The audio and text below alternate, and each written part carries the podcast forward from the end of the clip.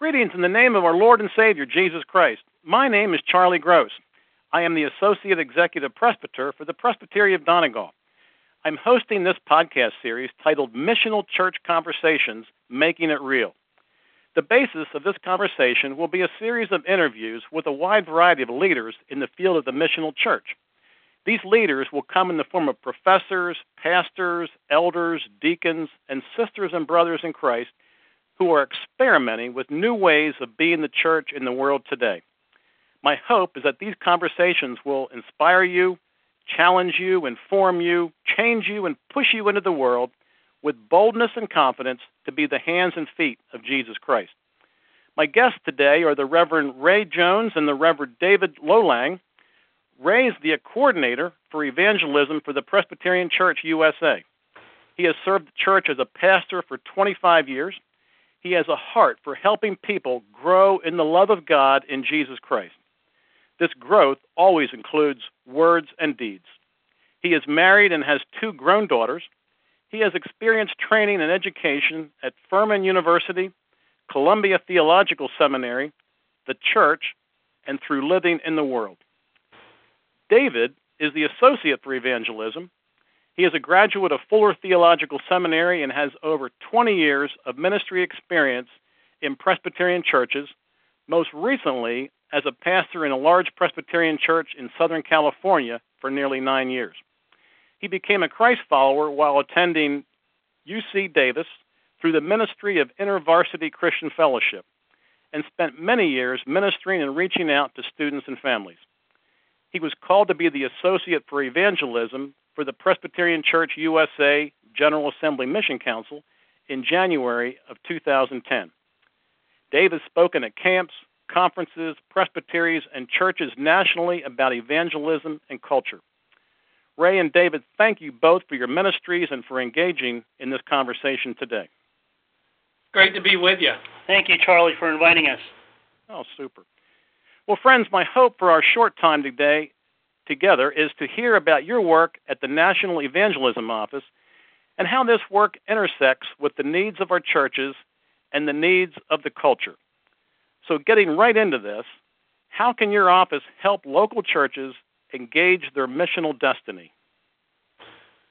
Charlie, one of the things we're um, realizing is that evangelism really doesn't work well at all outside the context of discipleship or disciple making.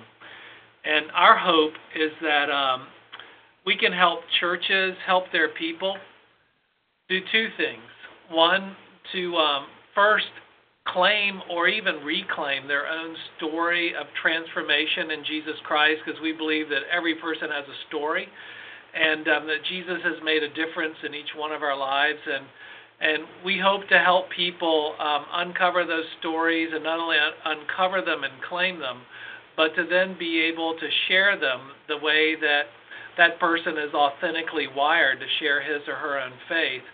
And the other thing that we see as important is then to, to help people in churches to um, engage their community, to serve their communities. Um, I think it was last fall, I, I heard a, an interesting um, talk by Tim Keller, who's the pastor of Redeemer Church in New York City, and he said that um, he felt like that the more evangelical churches um, in the U.S., um, the churches that emphasize that personal faith, and the more um, social justice oriented churches in America now need one another more than than we ever have. And and I thought what he said was very interesting. It really made me think and it fits with what we're trying to do. He said the churches that have really um, centered on personal faith um, are realizing that they also have to engage their communities that social justice is a critical part of the gospel.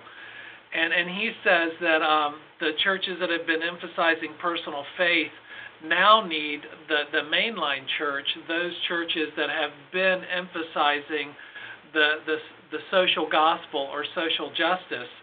And then he said that the, the mainline churches are churches that have basically been been engaging in social justice or emphasizing the social gospel need the more evangelical churches because um, they need help with the whole notion of of what it means to have a personal relationship with God through faith in Jesus. And so that's what we're hoping to do through our office is to help churches see that evangelism is deeply connected to discipleship.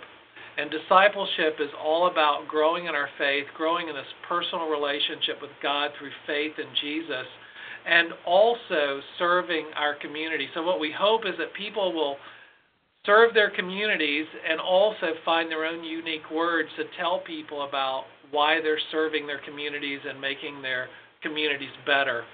And um, we believe that it all begins with renewal. And I think, uh, Charlie, to uh, add to that, I think uh, Ray explained that uh, very well. Um, I think uh, in some senses we've lost our first love, hmm.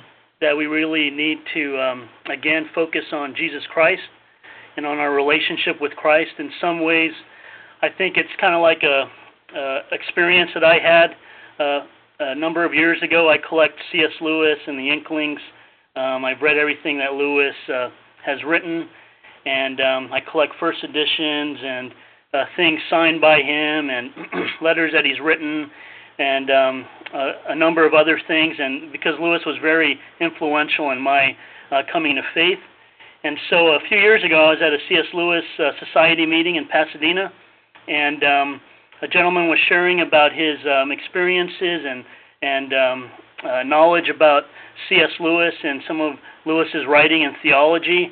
And afterwards, I spoke with him, and I told him, you know, because I uh, was trying to boast, I think, a little bit. I told him about some of my C.S. Lewis collection and the books that I collected, and um, autographed uh, books and letters and um, uh, and then uh, he said something that struck me. He said, um, "Well, you know that's really nice, but I knew C.S. Lewis.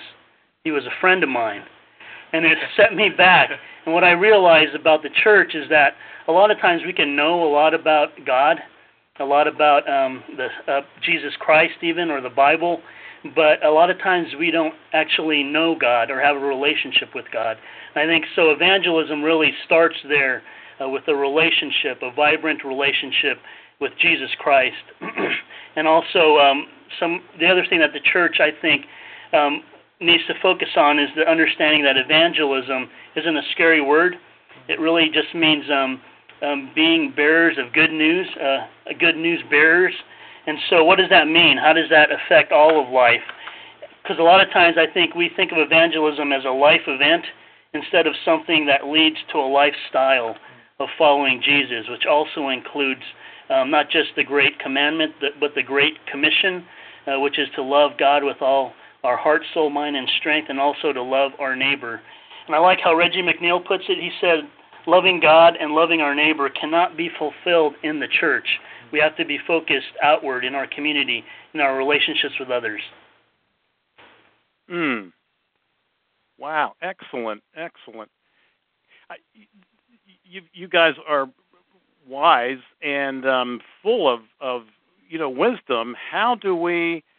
What mechanisms are you using to, you know, bring this awareness about, you know, serving communities, you know, bringing the social justice and the personal salvation, the, you know, the stories together, and and and how are you trying to resource the church to share you know, to be bearers of good news in this changing culture. Um, you know, what leverage or how do you how do you go about your work, and and what should we know about that? Because it's what you're saying is is I think right on, and how do we how do we leverage that? How do we get the word out and you know get people outwardly focused, loving God and neighbor, and um, and embracing, you know, getting to know making making the, the knowledge of Jesus as a lifestyle real in their own context? That's a that's a great question, Charlie. Um, we were actually talking about that this morning. Um, we actually have these conversations on a regular basis, but one of the things we've been working on is a is a resource that um, we we hope to have developed this fall, and it would be for um, sessions to use and the resource is called Engage.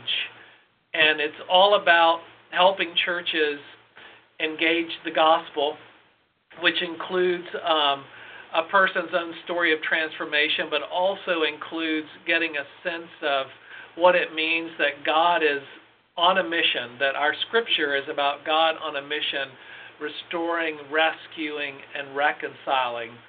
So, um, so we start there with with the story that we have in Jesus, but then also God's story in Scripture. And another part of that is beginning to connect with our culture, and Dave can speak more to that in just a minute. But we feel like it's very important for our churches to understand that our culture has changed, and um, we have to go about um, witnessing or doing evangelism differently. And, um, and that's a, a critical piece of it. So we start with engaging the gospel, then we move into engaging discipleship. What does it look like to begin to grow up people who um, are growing as disciples? So we we spend some time looking at um, what does it look like to have personal time in Scripture and corporate time in Scripture. What does it look like to have a personal prayer life um, and also a corporate prayer life where as a church, we're we're praying um, for people in our community. We're we're we're praying for different circumstances in our community, and then also, what does it look like to to have accountability through um, small group life, um, or through some sort of um, mentoring um, partnership? One of the things we're beginning to realize is that um, we've got we've got to walk with people in the faith more and um, there are people who are who are further along the journey than we are, and we really need to spend time with them. And then there are people who are not as far along on the journey, and we also need to spend time with them. So, what would it look like in the church to to have people connected with one another and learning from one another? Um, and the other part of it is looking at worship, and then looking at different spiritual disciplines and how what we do inside the church is all about sending us into the community. That that all this fellowship and all this nurture is about what God's doing to um, build us up and, and, to make us more like Jesus Christ, so that we're sent into the community um, to bear witness and to serve and to share our faith with other people. And then another part of this um, resource is learning how to engage the community. Um, what what is it you know, what's God already doing in a local church's community that the church can join God in doing? And um, so we look at helping churches do that by walking their communities, um, beginning to talk with people in their communities. We've got four major questions. We, we invite people to ask people in their community. One is, um, what do you believe God's already doing in your community? What's the greatest need in your community? How could a church help you meet that need. And then we always kind of close with, well, what could we pray with you about? And then the last part of this resource is to then begin to help churches um, engage the shifts that will have to happen in a local church as a local church moves from more of a membership model to more of a disciple making model. So that resource will be available um, this fall, and we'll want to go into presbyteries and help presbyteries um, help their churches use this resource. David, you talk more about the culture piece of it. Sure. I think um, the other thing we do uh, as well as uh, preparing this uh, new resource for the denomination is we go and talk to presbyteries and speak at conferences and try and train uh, leaders and uh, to be able to go back to their churches and to their presbyteries and kind of share um, evangelism and uh, outreach and church growth with others. And um, one of the things, the pieces that I think people find interesting is that uh, a piece about what uh, we're calling uh, engaging the new normal. You know, that's a term that's being used in the economy that things are never going to be the way they are. There's a new normal happening um, in the world.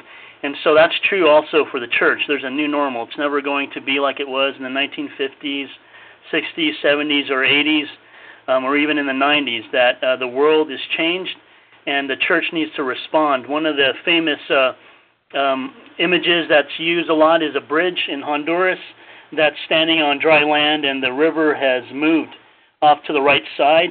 And that's kind of a picture of uh, culture in the church. That the church is here as a bridge, um, trying to connect people, trying to engage the culture, but the culture has actually moved away um, in another direction, and the bridge, in a sense, has um, become irrelevant in some ways. Has um, and so what needs to happen is we need to engage a different culture, a new culture.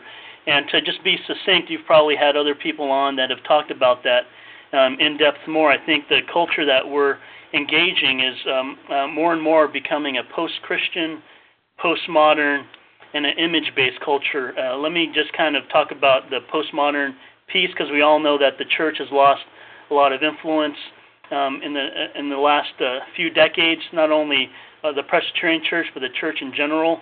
Um, uh, people have actually a, a, a negative view of church, as chronicled by um, David uh, Kinnaman in the book uh, Unchristian, that people can read. Um, but really, when we're talking about postmodernism, there's a couple, uh, a, a few pieces that need to be talked about. One is that the uh, postmodernism, really, there's a lot of folks like myself. Um, I consider myself a postmodern um, who kind of grew up disillusioned with um, not just religion, but government and economics and science. Things kind of let us down. We're also a generation that has been overly um, sold to, to too much advertising. So we look at people, institutions, and um, things that are being pushed um, with some sort of uh, cynicism. And um, so there's a lot of um, cynicism and um, um, uh, disillusionment happening in the culture. There's also a lot of pluralism. Um, and the example that I use is uh, it's kind of like when I was a junior high student, and I remember when when uh, they first came out with the um, self-serve uh, soda machines. Do you remember that, Charlie? Mm-hmm. And you could get yeah. whatever soda you wanted, whether it was a Coke or a Pepsi or a Sprite or a Orange Crush or a Mountain Dew, root what, beer, root beer, whatever it was. And what we did as kids is we would mix all of them up, and we'd uh, and we'd make what we call the kamikaze, and we'd drink it. And it'd be pretty gross, but it was pretty cool to mix it all up. And so with pluralism now, it's kind of like that. People are mixing Buddhism, Hinduism, Christianity, spiritualism, New Age, um, and they're creating kind of their own religious cocktail, religious drink. And it's really not satisfying. It's not uh, the real thing. And so there's a lot of pluralism out there, and there's a lot of relativism. You know, what's good uh, for you is not necessarily good for me. What's true for you is not really true for me or my community. So the church has to also uh, be aware that um, that there's that out there as well in the postmodern world. And the last thing that um, we talk about is that the uh, world has moved to a more image-based culture. And what's that? What that's done is it's um, that's we've seen a movement from the modern view to the postmodern view because of that. It's it's gone from a print-based culture to image-based culture. And I think Shane Hipps does a good job uh, talking about that in his book, uh, Flickering Pixels. And he talks about how the, actually the culture is moving to a more Eastern and postmodern um, and even a medieval kind of uh, world worldview and perspective. So we talk a lot about how the church is different and how um, uh, the culture is just running by us and how we need to engage the culture and understand the culture and see how we can be um, uh, where we can be relevant to the culture without losing our values, without um, uh, without compromising. So that's one of the pieces that we talk about, Charlie, as well. Mm. Wow, you know your your enthusiasm and energy just you know comes out in big in a big way in this uh, in this conversation, and I'm also hearing uh, engage and used um, probably a dozen times in terms of engaging the gospel, engaging in disciple making, engaging the community, and engaging in the shift, you know, in the new normal. I'm excited about the um, this resource that's about ready to hit the streets, and um, you know, whatever I could do to help, uh, you know, promote it to sessions or whatever. I, I guess I'm I'm partly curious about how how are we using the new technology in terms of uh, you know video clips, Facebook, Twitter, Buzz, um, you know podcasts, and all that in order you know to to get the word out about this resource and this this engaging this engagement that um, sounds like we don't have an engagement party actually. yeah, hey, that's a good idea, an engagement party. Yeah. right here at 100 Witherspoon. Yeah. uh, you know, one of the things that we're doing, uh, Charlie, we're actually developing it now, and um, we'll be filming, is we're um, going to develop, and hopefully it'll be done uh, by the beginning of next year. We're pushing it a little bit uh, further so that um, we can get it can be an excellent resource. Um, is we're developing a online uh, resource um, that trains leaders and pastors and actually whole uh, sessions and even congregations. Because what we're finding is that we can get to um, a few hundred pastors and leaders in a year. We can visit, um, you know, uh, maybe uh, 20 or 30 presbyteries, um, and we can have uh, conferences that have a few hundred people as well. But for the most part, we're not reaching the thousands of other pastors, uh, leaders, and um, congregation uh, members that we need to. And so we're trying to develop this online resource that really uses short form videos because what we've found out um, uh, in terms of research is that we have a low attention span. Um, and so we're keeping all the uh, video clips to four uh, between three and five minutes, uh, no more than five minutes, and they're going to be divided up into the sections that Ray talked about, and it's going to be interactive, uh, so people can interact with us um, both live and also um, uh, interact with us and ask us questions that we can answer the following day or the following couple days. Um, they can also interact with each other in terms of a group, and in those uh, uh, video training sessions, um, they'll be able to receive uh, the information that we're sharing now, and they can also do that as a whole group in their session. Um, and they can also do that, you know, as a church if they wanted to start helping people to engage um, their communities and engage uh, the culture and engage their story and engage the meta narrative or the story of God, the larger story of God and of um, Jesus Christ. And so, um, hopefully, that's going to be a very helpful tool that can reach thousands. It could be a, actually a game changer for us because instead of just reaching a few hundred folks, we can reach thousands of people. And instead of just presbyteries or churches sending one person to a conference and then going back to their churches and nobody else is excited, a whole team of people can be excited about what how God can use them um, in the life of their community and in changing the world. Yeah, and another thing that we're doing, and um, it should be um, ready. Well, actually, right now we're we're working on it. Is we have developed a, a, a new website, and it's um, called um, "Who Do You Say That I Am?" Um, .net and this website is designed to put um, Christians and um, non Christians together in a conversation, but it's in a conversation which will be around um, several art forms. Um, one is um, video clips. If you've got a video clip that you'd want to share that expresses who God is, um, what it means to be a follower of Jesus, then we can post that. If you've got some artwork that expresses who God is in Jesus Christ, and that can be posted. Um, and then we're also going to post some um, essays or just some journals that people can respond to about, you know, who is Jesus. So we're excited about that because that I think that will do two things. One, it will help um, people outside the church have conversation with people inside the church and and the way we're working it, we're still going to work this out, all the details out, is so that it will be a safe conversation, so that as people are talking, uh, they won't be berated or or they won't be told they're wrong or or whatever, but we can have a good conversation. The other piece is we want to be able to connect people with um, flesh and blood ministry, so if the person who's not in the church is interested in serving and there's a church in their community that has a particular um, serving project or serving ministry going on, then our hope is that we could connect that person outside the church with a church that is serving so that as he or she serves with that church, um, he or she can experience Christian community and can also experience Christians who will talk about their faith and why Jesus Christ is um, essential to their lives. Um, so so that's something that's going to be coming out this fall too. And again, it's it's um, who do you say that I am? And we're going to be dealing with um, who is Jesus and and why is he essential to life. So those are some ways that we're using technology to um, kind of uh, help train people and um, uh, train leaders in the church to engage in evangelism. Mm-hmm. And also uh, be a, a, a, actual way to to reach um, unchurched folks and dechurched folks. Wow, this is this is all outstanding. You you guys are busy, and I'm not going to hold you up much longer, so you can get back to um, producing these resources for us.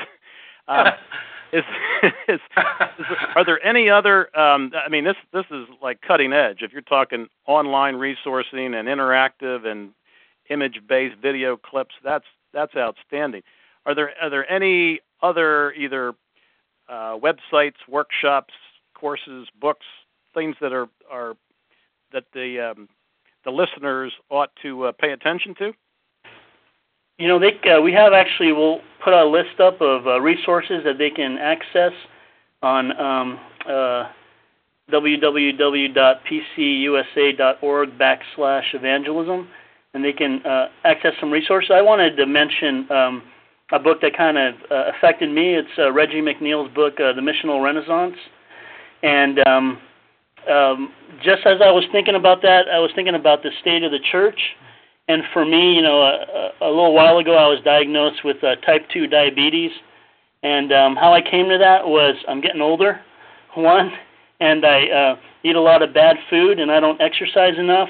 And I was thinking about that as a picture for the church, that in a sense, the church has type 2 diabetes.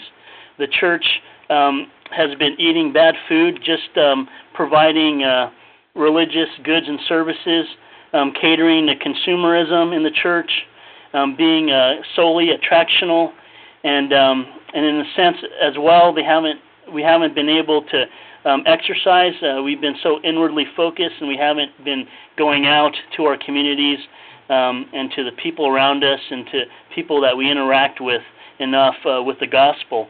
And so, as I was thinking about that, I think um, uh, some of the things that came to mind in terms of what churches can um, be focusing on or practicing, and I'm uh, I'm adapting some of uh, Reggie McNeal's thoughts here. But I think the first thing is that the church needs to move from an inward focus to an outward focus.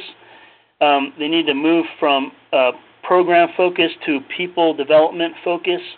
Uh, third, move from an institutional perspective to a spiritual sensitivity and then fourth, from uh, being consumers of religious goods and services to being um, blessers of others.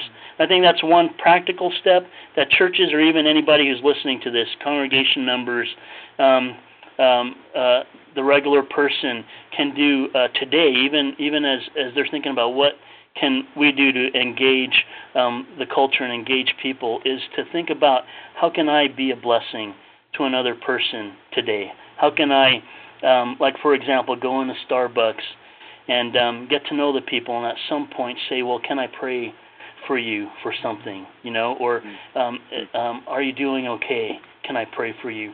And I think what I've found is that people don't turn down prayer. Mm-hmm. You know, wherever they're at, um, you know, even if they're being polite, and that's an opening to begin a relationship and to begin a dialogue about um, what we believe in, about our faith, about um, what we believe uh, God is about and what God is doing. And it also connects us to what God is doing in the community, in, in the lives of people. And, and a hmm. couple other things, um, Charlie. There's a James Choung um, has a book, and this is on our website also, called True Story. And he does, I think, a very compelling job of describing the mission of God through Scripture and helping people to be able to then share the story of Scripture with a friend or colleague. And um, he has two short videos, one called Big Story 1, another one Big Story 2, which really walk through a very reformed way of understanding Scripture and how to share the story of faith with our friends and colleagues outside the church. So I think that's just a valuable resource for people who aren't used to talking about scripture and talking about their own story with another person. And then there's a there's a series that I think is excellent. The author is um, James Bryan Smith, and he's written three books. The first is The Good and Beautiful God, and um, And that one's all about falling in love with the God that Jesus knew. And the second one is the good and beautiful life. And it's all about what it means to live as a disciple of Jesus Christ in the world. And then the third one is the good and beautiful community. And it's all about what does it mean to be the body of Christ in the world and and how can we truly, truly um, engage our communities with people whose lives are being transformed so that by the power of the Holy Spirit, God can transform communities and then transform whole cities and um, transform countries and um, transform a world. And that's what we're humbled to be a part of and also um, excited and delighted to be a part of and um, and so just you know keep us in your prayers because um, it's it's a wonderful task, but it's also a very daunting yeah. task. Yeah, that's ahead. You know, mm. and if we could, um, if I could just leave with a scripture that I was thinking about today that we use often is Ephesians two eight and nine. Um, and really the meaning of that, and that's what we kind of want to encourage people. Evangelism isn't just about giving uh, people a ticket to heaven. It's about um, God transforming people um, being saved in and through Jesus Christ, but then being transformed uh, to be an agent of God, to be on a mission uh, with God in the world. And so, what Ephesians 2 8 and 9 really tells us is that we're not um, saved by works, we're saved by grace through faith, but we're saved for good works. We're saved for the mission that God has called us to. Amen. Mm, mm. Well, friends, thank you for your kingdom building work, your outstanding ministry, and your time uh, on this conference call today. That's your your passion and love for Jesus Christ and for God's people is evident. So thank you for your excellent work and for your um, resourcing us and for your, you know, prompting or pushing us uh, to engage uh, the community, the, the, the world that God loves, and um, and your encouragement to be a blessing a blessing to others and a blessing to other people. So may God richly bless you and yours, and um, and we'll say goodbye. Thank you, Charlie. Thanks, Charlie, and we appreciate you and all that you're doing. We keep hearing about all the stuff you're doing, and we'll be praying for your ministry and uh, for your presbytery as we pray together for our church. Amen. Mm. Amen.